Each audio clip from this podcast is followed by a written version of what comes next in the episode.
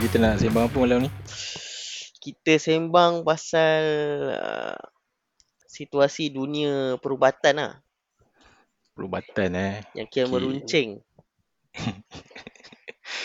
Eh jadi kali ni podcast aku tak uh, macam selalu kan ada guest kan. Guest invite guest kan. Hmm. Jadi aku still lagi tengah tunggu yang better equipment tak sampai lagi. Lepas tu aku ingat macam kita tak apalah kita uh, sembang santai lah kata.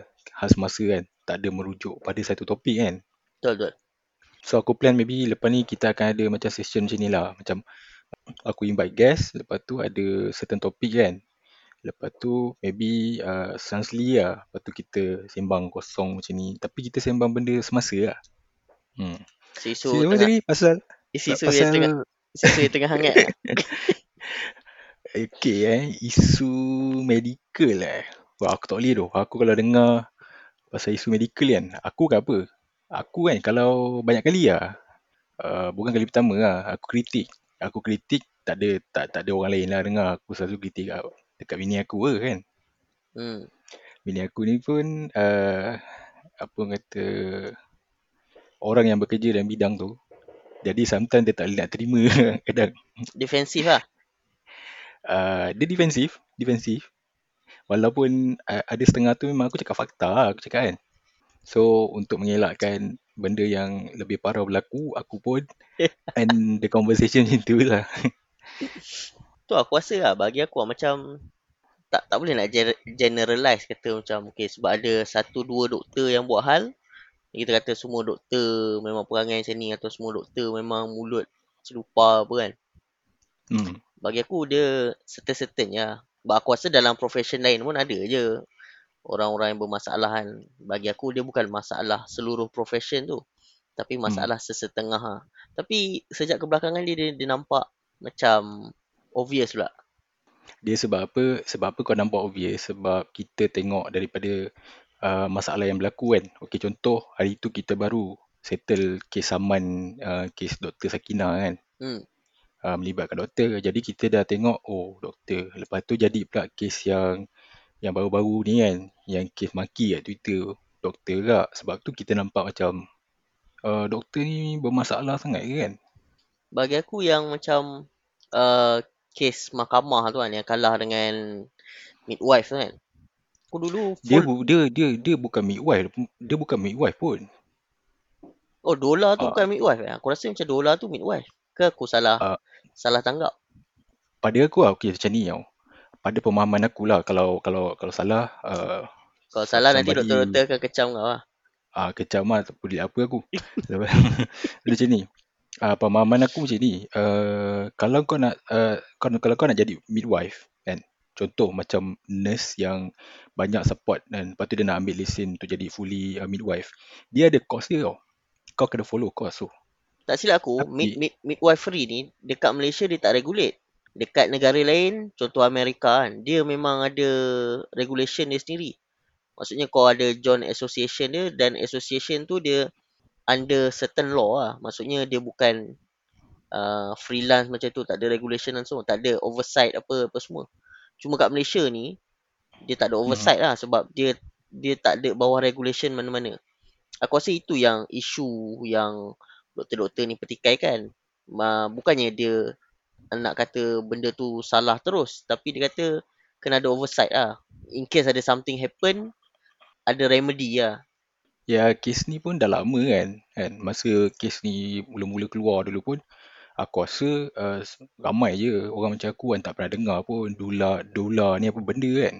Hmm. Uh, bila aku google lah dia macam ni dia lebih kepada macam kau buat kelas untuk uh, pregnant uh, mother kan untuk cara kau nak bernafas, cara kau nak apa menghadapi uh, waktu nak bersalin tu apa senaman itulah. Dia bukan midwife pun bagi aku. Midwife ni orang yang bertanggungjawab masa kau nak bersalin kan. Macam mana kan cara dia kau nak deliver baby tu. Yang ni dia more tu macam kau buat kelas uh, cara-cara nak apa uh, bersenam lah, makan makan itu makan ini lah. Kau faham tak maksud aku? Hmm. And then dia pun tak ada pun certification yang mengatakan kau ni midwife ke apa kan. Tapi itulah orang kata uh, aku pun dah pernah tanya uh, aku pernah bincang dengan member aku kan off record lah masa yang dengan last podcast kan. Member aku cakap pun memang kalau tengok kes mahkamah tu pun uh, sebab mahkamah ni kau tahu kan hakim akan tengok lah based on proof yang ada kan on paper benda semua. So memang terbukti benda tu fitnah. Hmm, sebab tak tahu lah kalau hmm. doktor-doktor ni backup dia kata macam mak uh, yang baby tu mula-mula dia cakap lain dalam dokumen dokumen dokumen hospital lah cakap lain. Lepas tu Hmm, hmm. bila on mahkamah uh, dia cakap lain. Jadi mahkamah terima pengakuan dia dekat mahkamah tu bukan dokumen yang disimpan Oh. dalam hospital. Tak tahu lah itu doktor doktor tu punya ni lah. Apa dia punya reason lah kenapa kes tu kalah. Oh, jadi a- aku pun pernah, macam pernah tengok lah dulu macam tak silap aku lah, aku pernah baca tau uh, pernyataan uh, daripada ibu yang meninggal tu kan. Mhm. Aku, tak silap aku, uh, dia dengan husband dia pernah ada satu status lah kat Facebook. And dia kata macam uh, kalau apa benda dia jadi masalah, lepas tangan, something like that. If I'm not mistaken Oh. lah. Tapi aku tak jumpa. Lepas tu uh, uh, bila Dr. Sakina ni kalah, aku nampak member aku dia cakap macam ni. Uh, at the end, uh, yang buat mak bapak yang baby yang meninggal tu pun tarik report, tarik kenyataan. Jadi aku nak aku try lah cari kan kenyataan yang dia buat sebelum ni tapi memang tak ada. Tak ada record. E- Uh, even parents pun aku try cari kan.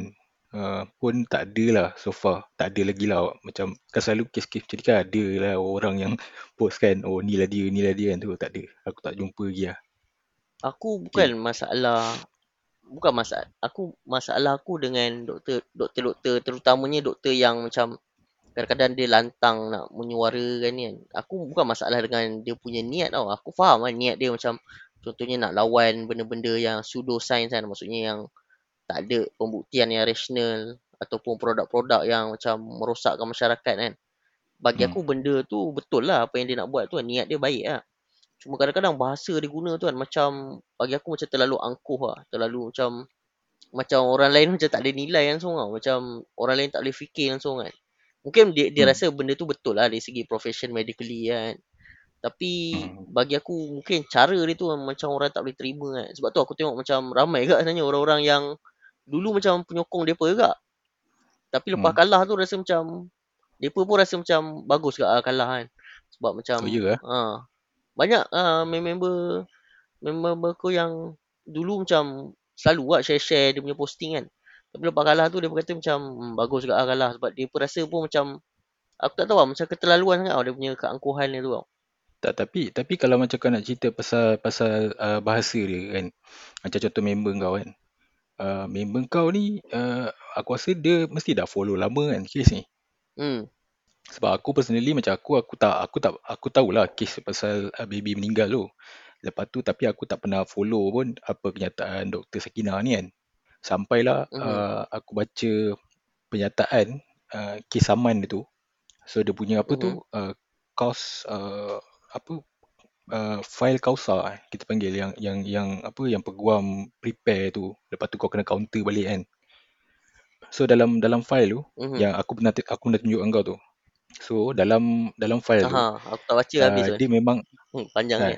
dalam file tu dia memang attach uh, sebiji-sebiji tau apa yang kau tulis dekat Facebook. Contoh macam aku nak saman kau kan. So aku Mhm. kena build case lah. Asal aku nak saman Dia kau. screenshot ke apa? Okay, aku saman kau sebab kau final aku kat Facebook. Jadi aku kena ambil Oh. ayat kau sebiji-sebiji macam mana kau eja macam tu lah aku kena attach sekali lah dekat dalam uh, kertas proceeding lah. Aku baca pun aku pun setuju dengan kau sebab aku faham dia uh, uh, marah kan. Kalau aku pun aku uh, secara orang kata macam mana um, uh, secara etiknya secara etikanya aku uh, memang tak setuju langsung lah dengan dolar-dolar ni. Sebab bagi aku dia mungkin boleh cakap benda yang bukan bidang dia macam kes ni. Uh, aku tak, Mhm. aku tak cakap ada dia buat ke tak kan tapi the possibility mungkin boleh jadi kat orang lain kan. Mhm. Tapi daripada segi kau nak uh, menyelesaikan masalah tu dengan kau up status dengan bahasa macam tu aku kurang setuju lah. So Ya. uh, bahasa macam kau lah seorang profesional kan. So Mhm. kau kenalah guna um, cara yang uh, profesional lah. Bahasa kau kena elok. Kau kena pakai channel yang betul kan.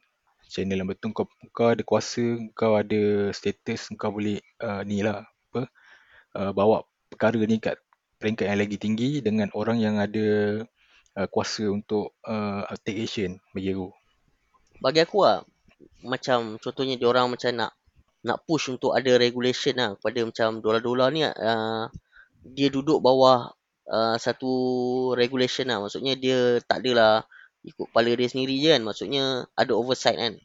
Bagi Hmm. aku cara dia, cara dia bukan kau pergi hentam geng-geng tu. Uh, mungkin bagi aku cara yang lebih bijak lah bagi aku. Adalah Hmm. kau buat macam pressure group tau. Kalau contoh Hmm. dekat US kan. Kalau dia orang nak Hmm. tukar apa-apa polisi, dia orang ada lobby group tau. Setiap setiap benda ada lobby group untuk uh, apa nak pertahankan penggunaan senjata api kan. Uh, US daripada dulu tak boleh nak apa ban senjata api ni kan. Yang asyik kes bunuh-bunuh orang kat sekolah kan. Hmm. Sebab dia, dia sebab dia ada uh, lobby group yang kuat lah. NRA dia panggil. National Rifle Association. Memang susah untuk apa politician ni nak abolish benda tu sebab lobby group tu kuat. Jadi aku rasa doktor-doktor ni dia mungkin boleh jadi uh, bind. Aku rasa dia orang pun ada banyak persatuan-persatuan doktor ni kan. kan. Hmm. Aku rasa dia orang kena angkat suara dia orang daripada persatuan-persatuan tu lah ke peringkat atasan lah. Orang yang buat dasar, orang yang buat polisi kan. Supaya benda tu Hmm. jatuh bawah uh, satu regulation ataupun satu oversight lah. Bagi aku Oh. itu lagi bijak lah daripada kau pergi kat social media kau maki-maki orang ni, kau maki-maki orang tu jadi macam tak nampak terlalu bijak lah kat situ. Uh, tapi kan uh, aku rasa macam yang association tu aku pernah nampak ada ada uh, member aku doktor ni Mhm. dia pernah tulis pasal uh, pasal pasal benda ni lah pasal kes yang dia orang kat mahkamah ni lah. Tiba-tiba uh, kawan dia tanya uh, something macam eh ni kes apa lah? Apa asal macam aku terlepas kan. Lepas tu Mhm. dia komen balik dia kata macam ni. Cuba kau check dekat dekat page ni ada nama dia. Mhm. Aku try lah buka page tu. Masalahnya page tu hanya accessible by registered doctor. Oh, okay. Mungkin macam kau cakap tadi lah. Mungkin struktur organisation dia dah ada. Cuma dia punya apa peranan dia lah. Dia orang kena ni balik. Nak kata tak ada Hmm. organisation tu aku rasa macam dah ada kan. Dia orang dah buat. Banyak. Dia, dia punya organisation banyak. Lepas tu uh, lepas habis kes yang mahkamah ni timbul pula kes yang pasal doktor maki kat Twitter tu. Ha, tu lagi lah. Aku mula tak ambil aku mula tak ambil pot sangat lah kan. Aku tak tahu pun benda tu. Sampai wife aku tunjuk. Dia tanya, uh, dia tanya aku, uh, dia tunjuk aku, dia tanya, apa pandangan aku? Aku pandangan aku memang senang lah. Aku pandangan aku uh, berdasarkan orang public kan. Bukannya orang medical. Pandang Memang aku tak Pandang tahu lah. pandang serong lah. Hmm, pandang serong lah. Uh, serong berapa degree memang aku tak tahu lah. Bagi aku tak, dia, dia tau. dia Aku, aku mula-mula macam ter, tersalah anggap jugalah dengan penyataan Twitter tu. Tapi lepas yang sebab kalau kalau kau baca balik penyataan Twitter dia, dia macam pelik tau. Macam kau refer kepada orang yang kau maki tu sebagai macam mana lah, third person, second person macam tu lah. Uh, rupanya yang dia maki tu bukannya Mhm. patient. Dia maki doktor yang refer case uh, patient tu. Faham tak? oh. Lepas Mhm. tu aku pelik kan kenapa orang macam kanser uh, datang pukul 3 pagi kan. Mhm. Sebab dia kata uh, sakit tu pun tak tak ada masalah kan. Kenapa datang pukul 3 pagi? Jadi Mhm. uh, pada pan- pandangan aku mungkin dia ada masalah something lah yang kita tak tahu kan yang memerlukan datang 3 pagi apa. Tapi kau sebagai as a medical officer kan, kau Mhm. adalah tugas kau kan. Ya. Ha, sama macam Bayar orang gaji ke? ha, sama macam orang kerja kilang kan, shift malam.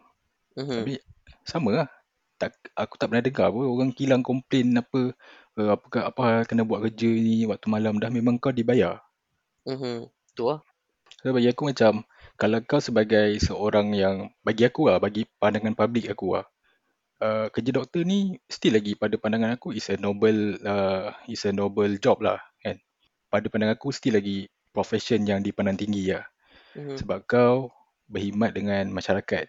Masyarakat ni bukannya ada kebijaksanaan uh, dalam medical field tu macam macam, doktor-doktor ni kan. Sebab Mhm. tu kau kena menyantuni dia lah. Hmm. Kau kena terangkan kalau orang tu tak tahu ke apa kan. Uh, bagi aku bukannya uh, bagi uh, kau kena ranting dekat uh, media sosial macam gitu sekali kan. Still lagi back to the same problem lah. Dia punya bahasa. So bila kau cerita macam tu dekat media sosial, kau media sosial ni kejap je orang akan nampak kan. Uh, benda ni akan tinggalkan footprint uh, digital ni memang akan kekal lah. Ni ni Obama pernah cakap tau. Uh, apa Hmm. Barack Obama dia kata berhati-hati lah post dekat Facebook ni. Dia kata uh, bukan lah post dekat apa online ni kan. Once you post it will stay forever dia kata. Hmm, betul. Tambah-tambah tambah macam kita tak tahu lah masa depan ni kita jadi apa mungkin jadi menteri apa. Lagi ada orang korek balik kan. Dia ni pernah Hmm. tulis apa, dia ni pernah tweet apa kan. Boleh cari balik jumpa. Hmm, betul lah. Sebab tu kan, daripada pengalaman aku lah, walaupun aku ni bukanlah seorang yang bekerja dalam profession doktor kan, tapi Mhm. uh, macam contoh bini aku dalam bidang medical kan. Kadang-kadang aku selalu uh, bagi tahu kan, kalau let's say kita ni kalau penat macam mana pun kan, kerja kau ni uh, banyak macam mana pun, kau ni berurusan dengan orang tau. Betul. Uh, kau, kau ni berurusan dengan orang. Orang yang datang tu pula, bukannya suka-suka kan datang, uh, hari ni aku nak pergi klinik lah. No. Dia datang klinik, ada dia punya reason, which is kesihatan lah. Sebab tu kau kena ni, orang yang datang tu pula, contoh macam bini aku uh, pernah pernah pernah cakap macam ni lah. Ada satu hari tu, ada seorang aunty ni, dia datang uh, sepatutnya appointment dia pagi kan. Mhm. Memang diorang akan set dalam pagi 9 tu lah. Tapi dah nak habis lah, uh, dalam pukul 4, 4.30 dia datang. Jadi, uh, wife aku tanya, kenapa datang lewat petang ni dah nak balik ni kan? Mhm. Kenapa tak datang pagi? Lepas tu bila tanya-tanya, punya aunty tu duduk jauh, uh, tak ada, dia naik, kena naik bas, dia terlepas bas. Uh, tu uh, bagi aku pengajaran yang diingat sampai sekarang lah. Sebab Oh. semua orang yang datang ni, bukannya macam kita kan, yang ada yang ada kemampuan. Ada yang datang tak ada kemampuan, duduk jauh. Ada yang terpaksa naik bas, berpindah-pindah bas semata-mata nak datang jumpa doktor ni untuk kesihatan dia. Hmm, aku rasa aku pernah jumpa lah sebab aku kan uh, naik public transport pergi office kan. Kadang Hmm. aku ada jumpa ah makcik-makcik tua-tua kan yang golongan-golongan yang bawah JKM ah. Memang dia dapat bantuan JKM kan. Dia orang memang pergi naik bas tu. Oh ya? Ha, kadang tanya bas pergi hospital nombor berapa kan. Memang kadang-kadang kita tengok kesian kat ah. Jadi mungkin kalau Hmm. golongan-golongan macam tu memang kadang-kadang dia pun tak ni sangat ah. Dia pun tak aware sangat ah dengan sistem hospital apa semua kan. Dia, Ah ya, dia tahu dia kena datang itu lah. dia tahu dia kena datang. Uh, apa ubat habis, for example kan. Mhm. Lepas tu uh, apa nak kena naik bas. Kau tak tahu masalah dia kat rumah macam mana kan. Hmm, betul. Kau tak tahu sama ada dia pun tak memilih untuk datang naik bas, tapi dia dah terpaksa. Kan? Mhm. Tiba-tiba datang dengan kau bercakap, contohlah kau marah-marah dia kan. Kau patut Mhm. rasa bersalah lah kan. Sebab kau ni berdealing dengan masyarakat tau. Mhm. Sebab kau sebagai doktor, uh, before kau uh, kau nak menjalankan tugas dulu, kau dah angkat sumpah dah. Sumpah Untuk apa? Hipok apa sumpah apa lah. ah, apa entah nama dia, apa dia punya doctor's oath tu, aku pun dah Ha lupa. ha. Ha, tu lah. Lepas tu, uh, kadang-kadang kan, aku aku perasan, doktor ni uh, selalu kata dia ditindas apa benda semua kan. Working hours uh, apa benda semua, gaji semua. Kau tak boleh nak kata uh, kau je ditindas kan. Mhm. Semua kerja kan. Kalau nak kata kan, okay kalau kita ambil bidang profesional kan. Okay, kau apa masalah engineering kan. Kau apa masalah IT apa. Masing-masing ada masalah kan. Betul? Tak ada satu profession pun yang kata memang perfect lah. Oh aku Hmm. memang gaji okey apa semua. Tak ada. Sebab tu aku nampak trend ni dah agak lama lah. Aku pernah bagi tahu, aku pernah aku pernah cakap lah benda ni dekat uh, dekat wife aku. Uh, dia, aku cakap macam ni, uh, kenapa kan orang yang belajar medik, kau lepas SPM, kau cakap mati-mati kau nak medik, nak medik. Lepas tu kau belajar medik. Kalau kau tak dapat beasiswa, uh, kau pakai duit sendiri pergi belajar medik kan. Lepas tu dah lepas 6 tahun, kau baru masuk houseman. Tak sampai setahun houseman, kau berhenti. Alasan dia kau tak tak minat dengan cara kerja dia. Mhm. Ataupun kau ada bagi alasan yang yang bullshit lah bagi aku. Sebab baru-baru ni, aku ada nampak satu posting. Mhm. Kau cari lah. Dia melibatkan, doktor ni perempuan. Okay. Husband dia is a celebrity lah. Oh, okay. Dia dia, dia buat dia buat posting tu dia kata dia kata uh, dia yang apa uh, apa suruh bini dia untuk stop kerja menjadi suri rumah lah. Tapi cara dia tulis tu seolah-olah macam nak kata kan uh, pilihan bini dia untuk stop medik jadi suri rumah ni adalah pilihan yang yang paling brilliant lah yang yang orang lain kena ikut. Bagi aku no. Aku daripada dulu aku tak aku memang anti lah dengan orang macam ni. Sebab kalau kau belajar medik pakai duit sendiri kau punya pasal lah kan.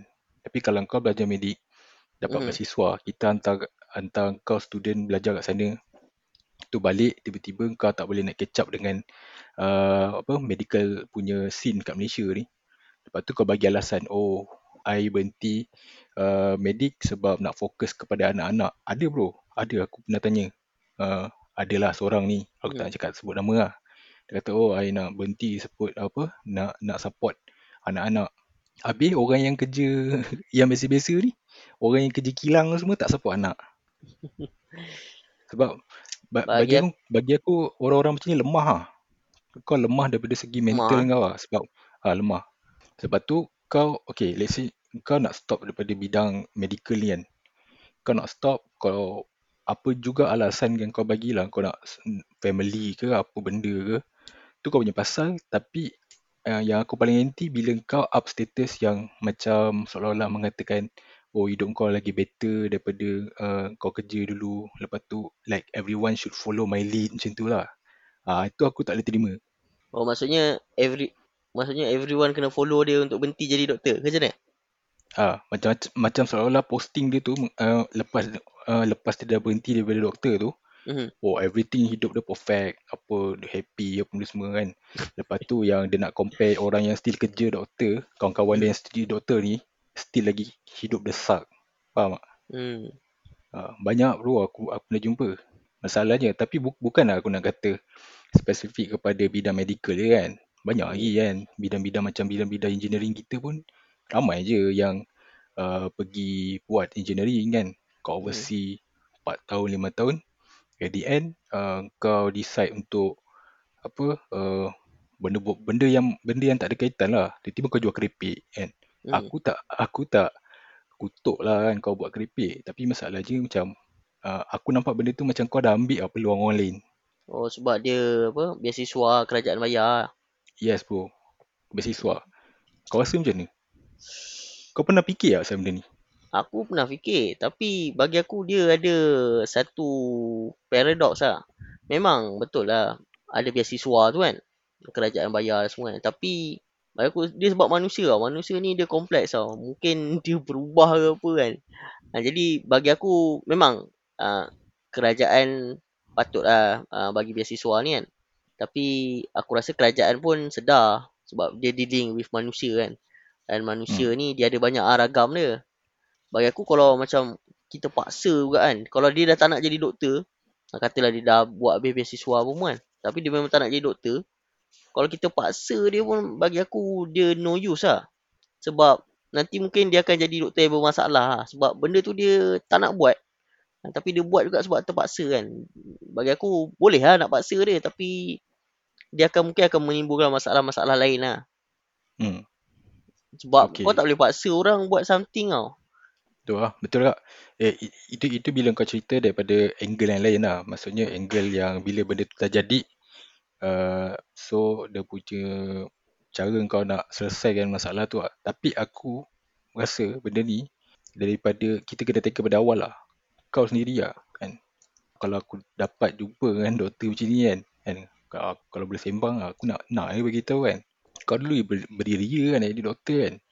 Apa sampai uh, apa kau dapat offer lain pun kau tak nak nak juga doktor apa semua sampai pakai duit sendiri tiba-tiba kau baru kena harassment yang tak habis kan lepas tu kau dah merasa macam tak boleh bawa kan? tak rasa lemah lah. lagi-lagi macam kau yang pakai duit kerajaan ni duit-duit orang ni Bagi aku remedy dia kalau dia guna duit kerajaan beasiswa ke apa, kalau dia tak fulfill dia punya apa? Uh, kontrak dia tu dia kena just bayar balik lah kot. Kan? Bayar balik. Uh, and then dia punya loss dekat masa dia lah sebab dia yang buat study tu 6, 5, 6, 7 tahun kan. Kemudian Hmm, dia kena bayar ya. balik pula kan. Ha, tapi choice dia tu ah, bagi aku aku tak salahkan lah dia sebab tak tahu lah kan manusia ni memang kadang-kadang dia berubah lah. Dia bila dia dulu dia nampak macam oh doktor ni macam bagi Ya. aku dia dia masalah persepsi masyarakat ke ah waktu dia kecil-kecil kan dia bagi tahu oh doktor ni nanti hebat gaji apa semua kan kerja Hmm. dia. Ah waktu kau sekolah tengah sekolah kau mana ada orang cerita kat kau? Oh doktor ni kena houseman tak tak tidur malam anak tak boleh jumpa. Tak ada orang cerita kat kau pasal benda tu. Semua orang cerita pasal doktor ni ah, kita buat kerja yang bagus selamatkan manusia kan. Ah, dalam bidang yang dihormati dia nampak benda tu lah dia tak nampak. Di sebalik tu. Jadi bagi aku tak boleh nak salahkan dia juga sebab waktu dia belum masuk tu dia nampak satu sudut dia kan masyarakat tak Hmm. cerita kat dia kan ah, doktor ni sebenarnya ah, bila dah kahwin tak boleh jumpa suami tak boleh jumpa bini duduk jauh-jauh kan kena Hmm. posting kat Sabah Sarawak lah apa, apa semua lah. jadi benda tu tak aku tak diceritakan lah kepada budak-budak yang baru habis SPM apa kan Ah, jadi dia nampak benda tu sebagai something yang menarik lah ataupun ideal untuk dia lah Ya, tapi uh, to, to, to be fair pun aku kadang-kadang ada fikir kan macam kadang-kadang kita uh, anggap macam tu kan. Tapi siapa kita kan untuk question dia punya uh, apa uh, dia punya apa yang dah ketentuan dia kan. Mungkin Mhm. ketentuan dia bukan di bidang medical kan. Ketentuan dia menjadi apa usahawan kowe contoh. Hmm. bukanlah apa treat-treat orang kan. So tapi tu lah. Tapi aku aku still lagi macam uh, tapi at the end aku still lagi tak setuju lah. Aku aku tak setuju dengan orang yang kau quit medik lepas tu kau bagi alasan yang tak apa-apa kan? Apa concentrate apa yang uh, mental apa? Mental mental anak lah apalah hmm. macam seolah tak tak ada je yang ibu bapa yang berjaya didik anak dia elok kan? Mungkin lah bagi aku dia macam kau kata tadi lah.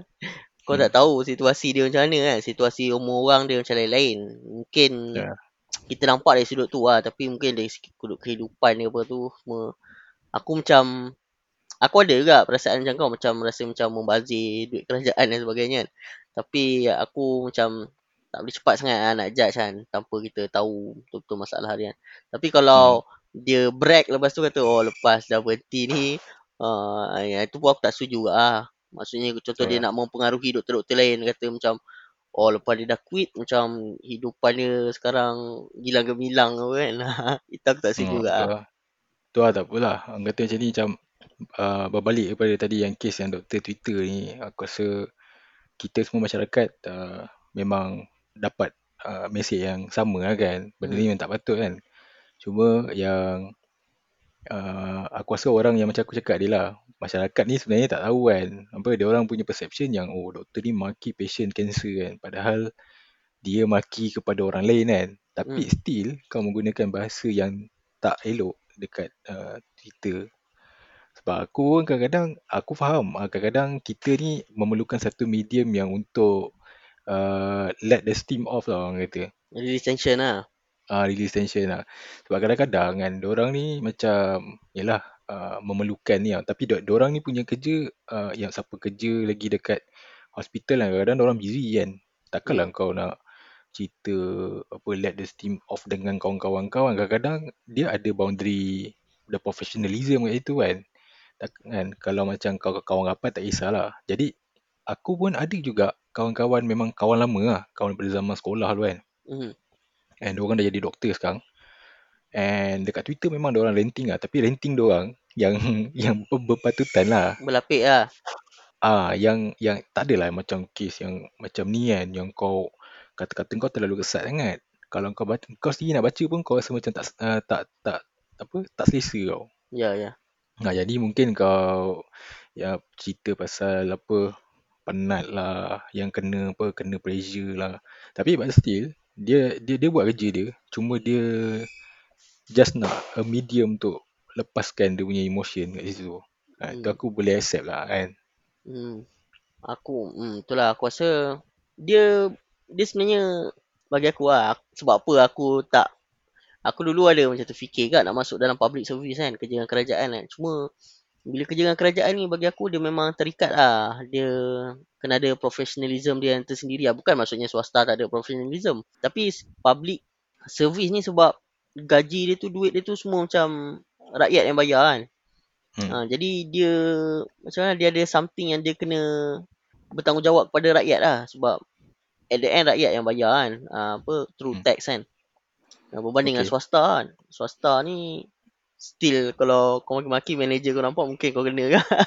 Tapi uh, cumanya kalau public orang public tengok oh, dia tak ada lah macam apa triggered sangat lah. Okay. Uh, okay, kita tutup lah pasal kes uh, doktor lah. Lagi lebih kan.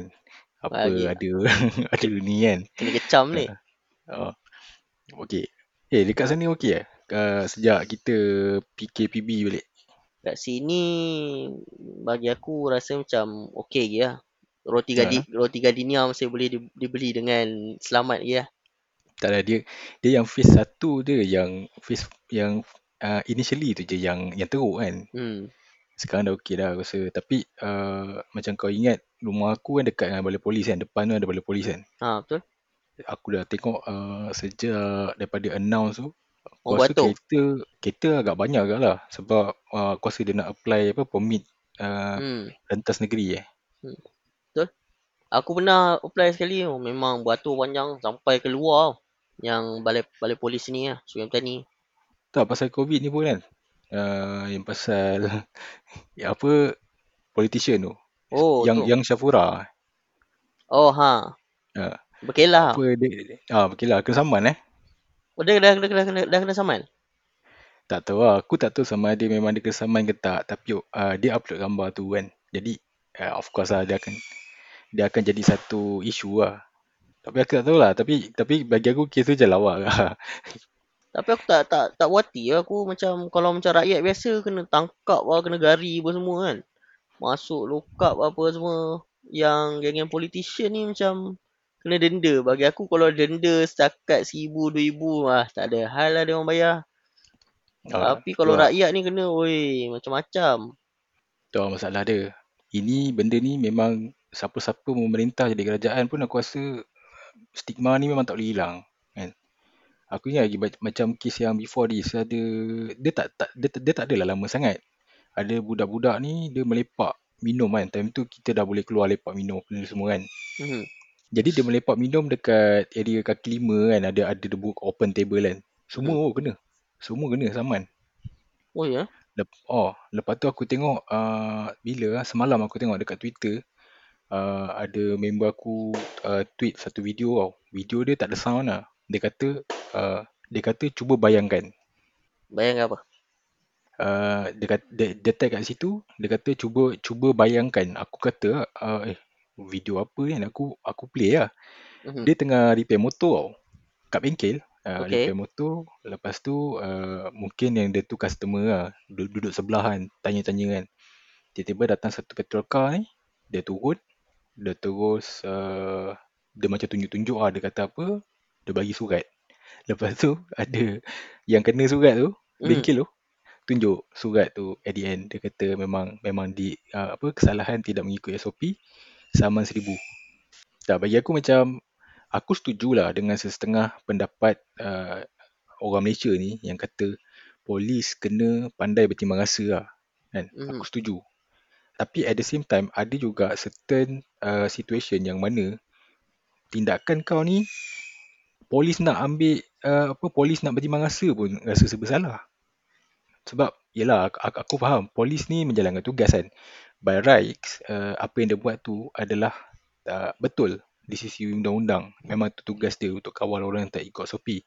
Hmm. Tapi uh, bagi aku dia kena pandai uh, menilai keadaan lah. Mungkin kalau yang si bengkel tu kali pertama nampak kan.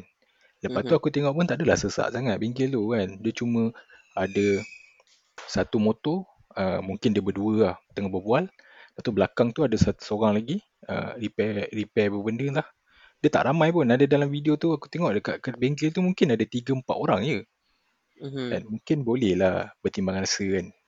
Tu lah tapi masalahnya uh, ada certain yang yang uh, situation yang kita nak suruh polis timbang rasa pun agak berat jugalah bagi aku. Kau rasa macam mana? Aku rasa image penguatkuasaan ni dia macam dah tercalar lah dengan kes-kes ahli politik ni kan. Jadi macam apa orang punya persepsi tu dia dah berbeza lah. Berbeza dengan sebelum ni aku rasa macam orang boleh terima lagi tau. Walaupun kadang-kadang polis macam keras sikit kan. Tapi lepas kes-kes ahli politik ni aku rasa macam orang tak boleh nak terima tau. Ha. Orang rasa macam tak adil lah. Walaupun memang betul dia buat kesalahan pun. Ha, Hmm. Cuma dia nampak sebab orang apa orang-orang atasan ni tak kena tau. Dia orang yang kena. Jadi walaupun benda yang dia buat tu dia dia pun tahu salah. Kan? Tapi dia tak boleh terima lah sebab orang lain tak dapat macam apa yang dia kena. Orang-orang yang atasan lah. Bagi aku polis ni dia tersepit kat tengah-tengah ha. Polis ni dia buat kerja dia je. Hmm. Ha, cuma bila dah kes atasan atasan-atasan ni uh, sebab biasa lah polis ni kan dia penguatkuasaan. Pendakwaan ni dia bah, apa bawah peguam negara kan. Jadi kalau walaupun dia dah buat kerja dia tapi kalau peguam negara tak nak dakwa tak boleh dia tak boleh buat apa juga. Sebab kuasa pendakwaan tu dekat Attorney General. Tapi dia kena juga. Mak- Maksudnya Ya, ya. pers- per- persepsi rakyat tu kena kat dia juga kan. Oh, Buat- tu pasal. Tapi kan, uh, lepas tu, at the same time, aku nampak juga kes yang pasal kita uh, declare yang PKPB ni, aku ada follow so, ada seorang ni, dia uh, sport journalist tau, dekat Twitter. Dia cakap macam ni, kenapa kan kita dekat dekat Malaysia ni kan, dia uh, tak bagi kita menjalankan uh, sports. Maksudnya uh, dia ni sport journalist yang specifically on bola lah kan. Mhm. Sebab macam kau tahu kita punya uh, liga suspended kan. Mhm. And even tadi aku tengok berita pun yang AFC pun kita dah apa buat pengumuman yang JDT untuk tarik uh, tarik diri daripada pertandingan AFC tu. Mhm. Jadi dia kata kenapa kita tak boleh teruskan sedangkan uh, country lain yang lagi teruk COVID dia daripada Malaysia pun relax ke main kan. Sebab tu dia Lepas orang dia teruk. kata ah tu masalah dia. Kau tak boleh nak compare macam tu kan. Hmm. Uh, sebab dia dah teruk. Sebab kenapa dia jadi teruk? Ah itu lah reason dia. Hmm. Betul. Sebab tu dia compare dia kata uh, kenapa get, uh, golf yang pernah ada case still lagi orang boleh main. Hmm. Golf bagi aku tak ada konteks sangat. Tak tahu lah kan. Mungkin kalau macam bagi aku kalau macam kau kata uh, sports kan. To be fair, kau golf pun nak kata pro- probability dia nak ada contact pun ada kan. So why not kau uh, stop juga uh, at the moment kan. Aku pun tak sure kenapa. Hmm. Mungkin sebab ni lah. Sebab menteri-menteri nak main golf kot. Aku nampak macam gitulah kan. Sebab yang VIP ni lah. Siapa yang kalau kata main, main golf ni kebanyakannya adalah orang VIP lah kan. Macam kita-kita pun ada juga yang main tapi tak adalah hardcore macam orang kan. Hmm. So tak tahu lah. Tapi aku tak nak lah kan pukul rata yang tu. Tapi itulah dia punya uh, the only reason yang logical kan. Betul lah. Yang pasal kes KWSP tu macam mana? Yang uh, 10,000 tu. Bagi aku lah. KWSP ni. Kena tengok situasi orang lah. Bagi aku. Aku setuju lah. Secara prinsipal ya. Kalau macam nak bagi orang keluar. Uh, lamsam kan. RM10,000. Tapi. Kena tengok kes dia juga lah. Kalau still. Situasi dia memang. Teruk lah. Memang. Kalau tak dapat duit tu. Macam boleh je jeopardize dia punya kehidupan. Bagi aku kena bagi lah. Sebab memang simpanan waktu tua. Tapi kalau waktu muda dia dah mati. So dia dia, dia tua pun nanti tak guna pula. Kan? Sebab dia dah tak ada kan. Ha, jadi bagi aku dia kena ada some barrier lah. Uh, untuk kau tentukan memang orang-orang ni betul-betul layak uh, ataupun tak layak. Kalau tak layak tu bagi aku tak tak tak tak perlu keluar. lah. Tapi itu hak lah kalau orang yang memang betul-betul terdesak kan. Bagi aku dia kena kena ada lah. Kena kena boleh bagi lah. RM10,000 tu. Ya, jadi mas, macam idea idea yang kau propose tu adalah macam orang yang betul-betul memerlukan dapat tapi orang yang tak memerlukan tapi dia nak keluarkan kita tak kita tak boleh bagi macam tu. Bagi aku dia dia tak boleh automatik lah. RM10,000 tu tak boleh automatik. Dia kena kena apply lah bagi aku. Aku Sebab tak aku tak pasti sekarang dia punya proposal dia untuk bagi automatik ke apa. tak sekarang apa yang dah di yang uh, okey sekarang yang dah yang dah diluluskan yang RM500 secara bersasar selama setahun tu kan. Hmm. Jadi sekarang dia nak proposal yang dia present ni adalah uh, mengikut keyword dia adalah kepada yang sebab percentage dia bukan melibatkan semua orang tau. Tapi Okay. bila aku compare balik uh, contoh yang yang vokal ni uh, kita tahu dalam parlimen uh, Is Najib lah kan yang cerita Hmm. pasal 10k ni. Hmm. Aku rasa uh, apa yang dia propose is uh, siapa yang uh, mempunyai duit 10k lah kot. Sebab dia kata Uh, dia kira orang even yang uh, apa gaji basic pun selagi mana yang dia boleh keluarkan 10k pun tak ada masalah dia kata. So maksudnya tak akan ada uh, golongan yang tak tak Tak layak. tak tak layak untuk keluar lah, dia kata. Ha, daripada Hmm. situ daripada situ aku pemahaman aku macam itu. Macam kau sendiri kan kalau kau tengok lah apa perception uh, kawan-kawan kau lah dekat dekat Facebook ke apa komen pasal benda ni kau rasa dia orang menyokong atau tak sokong? Kebanyakannya menyokong lah.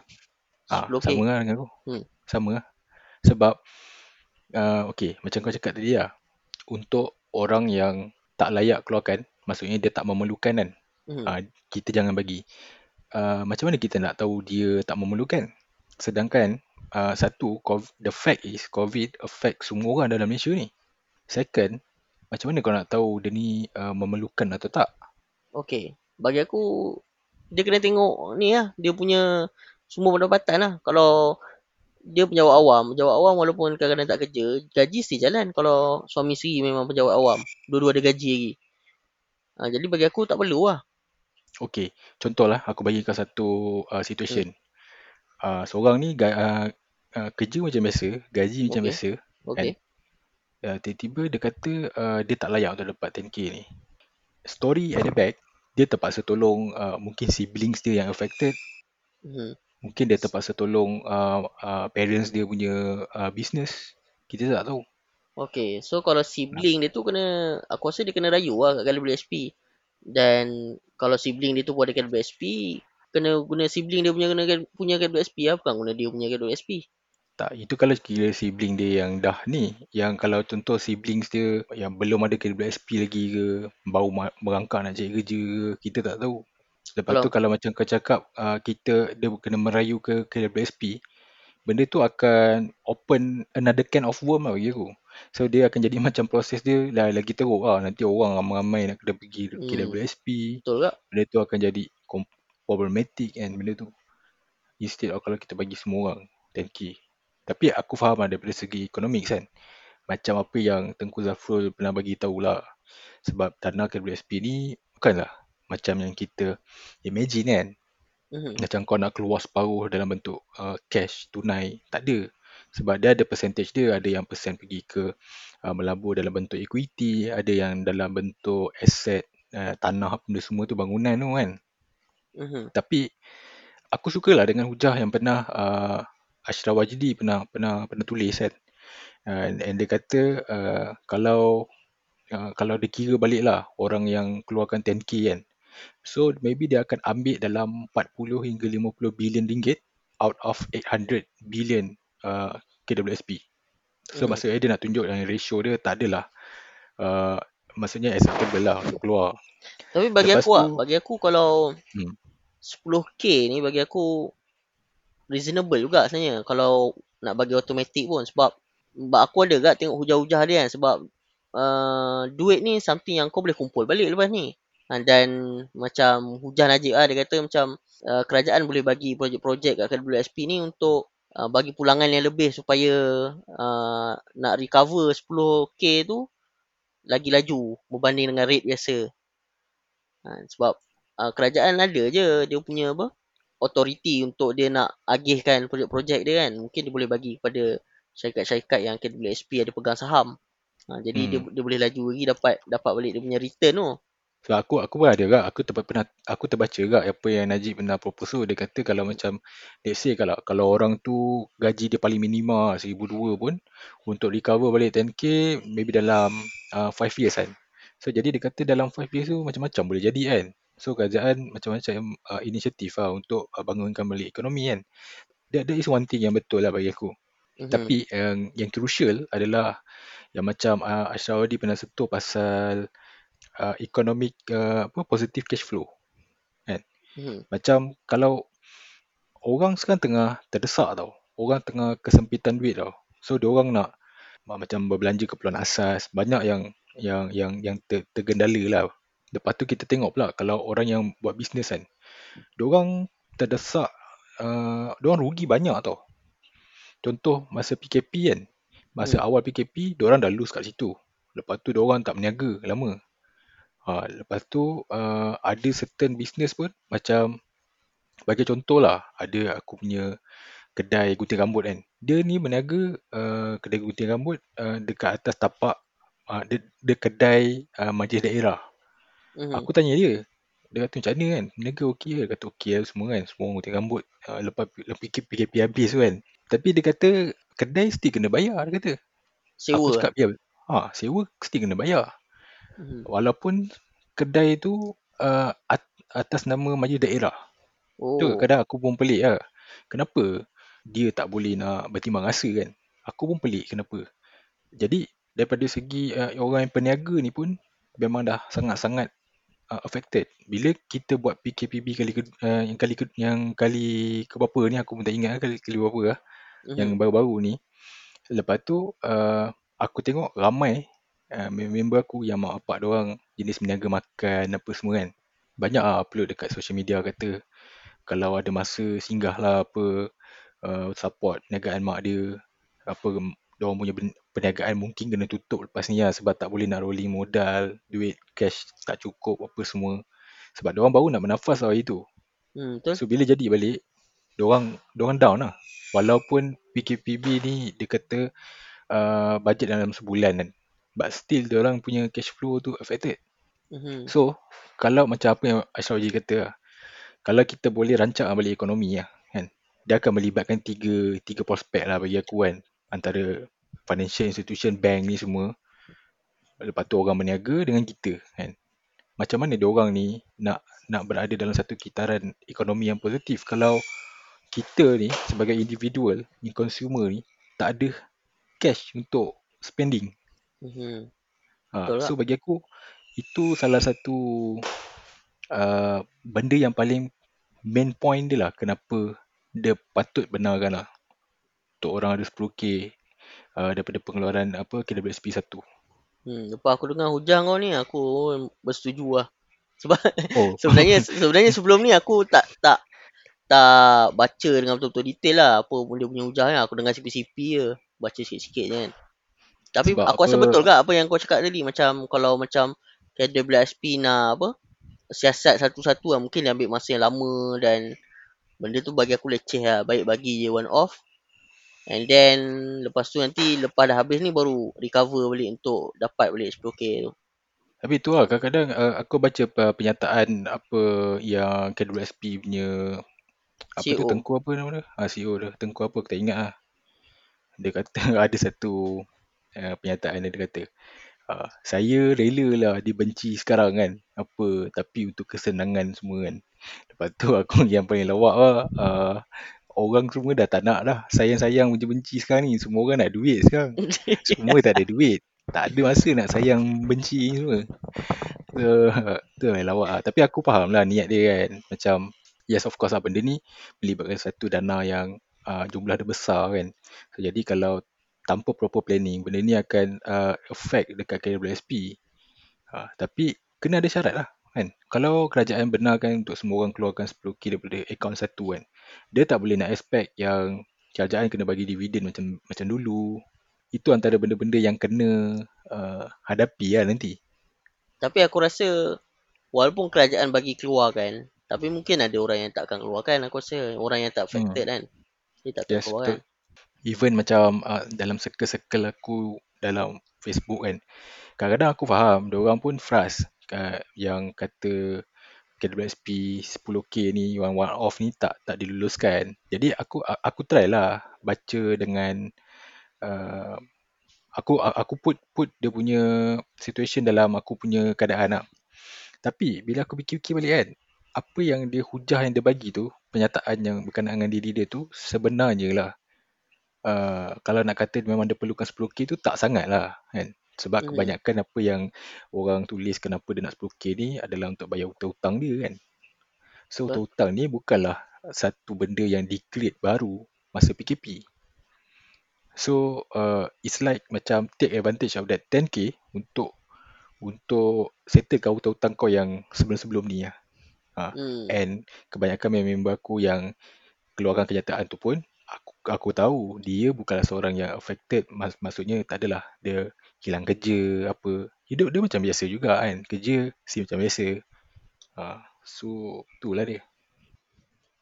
Ha, bagi aku benda tu lah macam masalah dia nak tentukan sama ada orang-orang orang tu betul-betul layak ke? Ataupun dia nak gunakan tu as advantage ha, untuk dia selesaikan macam kau kata hutang dan sebagainya kan. Tapi aku still rasa kalau bagi secara pukal pun still boleh recover balik duit tu once ekonomi apa dah catch up balik kan. Sebab aku rasa benda ni tak permanent. Kan? Tu lah, apa kalau kalau kalau ikutkan kalau daripada segi pengiraan yang yang aku baca lah artikel kalau orang kira kan sama ada boleh atau tak uh, dia tak dia tak adalah uh, mengatakan 100% uh, dia akan affect teruk kan dia mm-hmm. still akan affect tapi it's not that much lah. Benda ni boleh recover.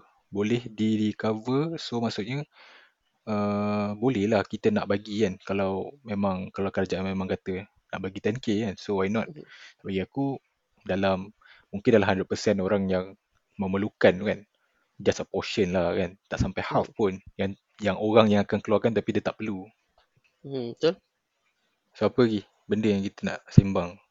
Apa lagi ya isu-isu semasa aku rasa aku dah tak ni sangat lah dengan Facebook hmm. ni entah kenapa lah aku macam dah penat lah aku rasa nak baca banyak sangat isu aku pun just uh, kalau ada masa aku buka macam-macam tu lah. So far tak adalah benda yang yang menarik perhatian sangat lah kan. Yang lain tu semua macam just Yalah, tapi kan, tapi tapi yang aku perasan kan, memang aku banyak yang dah start meniaga uh, jual-jual barang lah. Tak kisahlah barang apa lah. Ada yang jual keripik, ada yang jual, ah ni, jual apa tu? Apa tu, towel Norwex eh? Oh, tak tak tak tahu. Apa benda lah? Towel? Ah dia macam kain ma- macam macam kain penggelap-gelap macam tu ah. Dia lap-lap dia kata tanpa menggunakan sabun lah apa semua. Eh ramai lah member aku jadi agent apa benda semua jual benda tu. Ha. Aku beli kan macam uh, kain apa benda ni kan. Aku tengok macam eh harga dia quite quite mahal juga lah. Oh. Aku kadang-kadang tolong kat beli kat kan kadang-kadang. Ha. Hmm. Tapi tu kadang-kadang kalau macam kat, macam benda yang kawan-kawan kita jual kan kalau kita alah kalau beli tu kira tak tak, tak jejas lah. Tak, tak jejas dengan kita kan. Hmm. Beli lah kan. Tak tak ada fact pun. Tapi sebelum PKP pun aku duduk beli lah tengok ah kalau aku minat aku ni jenis minat makanan sikit lah. kalau orang jual makanan nasi aku lebih lebih apa high, highly likely untuk aku beli lah. Makanan eh? Ha, daripada benda-benda lain kadang-kadang Entah bukan aku tak nak support kadang-kadang aku rasa macam Kalau aku beli pun aku tak guna apa kan hmm. Kalau makanan ni tak apa Kalau aku tak makan lah anak-anak aku makan je Wife aku makan ni Ada lah orang nak makan Itu lah asal kalau macam ha, makanan-makanan ni Ada lah apa jenis member aku yang jual uh, Apa tak keripik apa Yang apa salted egg salted egg kan hmm. Aku sampai sekarang aku benda ni agak dah famous agak lama lah kan. Salted egg apa benda semua. Tapi aku tak pernah try lagi. Tengok lah nanti. Tak ada feel lagi lah. Nanti lah. Aku rasa tu roket depa Bali kot kan? Memang lah roket depa Bali ah. belakang belakang ni aku punya neighbor kan. Oh. tapi aku tak aku aku tak tak kenal lah kan. Neighbor aku just terbatas yang mana aku nampak lah kat sini Alright, so itulah kita punya sembang ah, sembang kosong kita session yang pertama lah. So nanti next time kita boleh buat lagi lah macam ni lah. Just sembang kosong. Boleh jemput Hafiz Razali lah.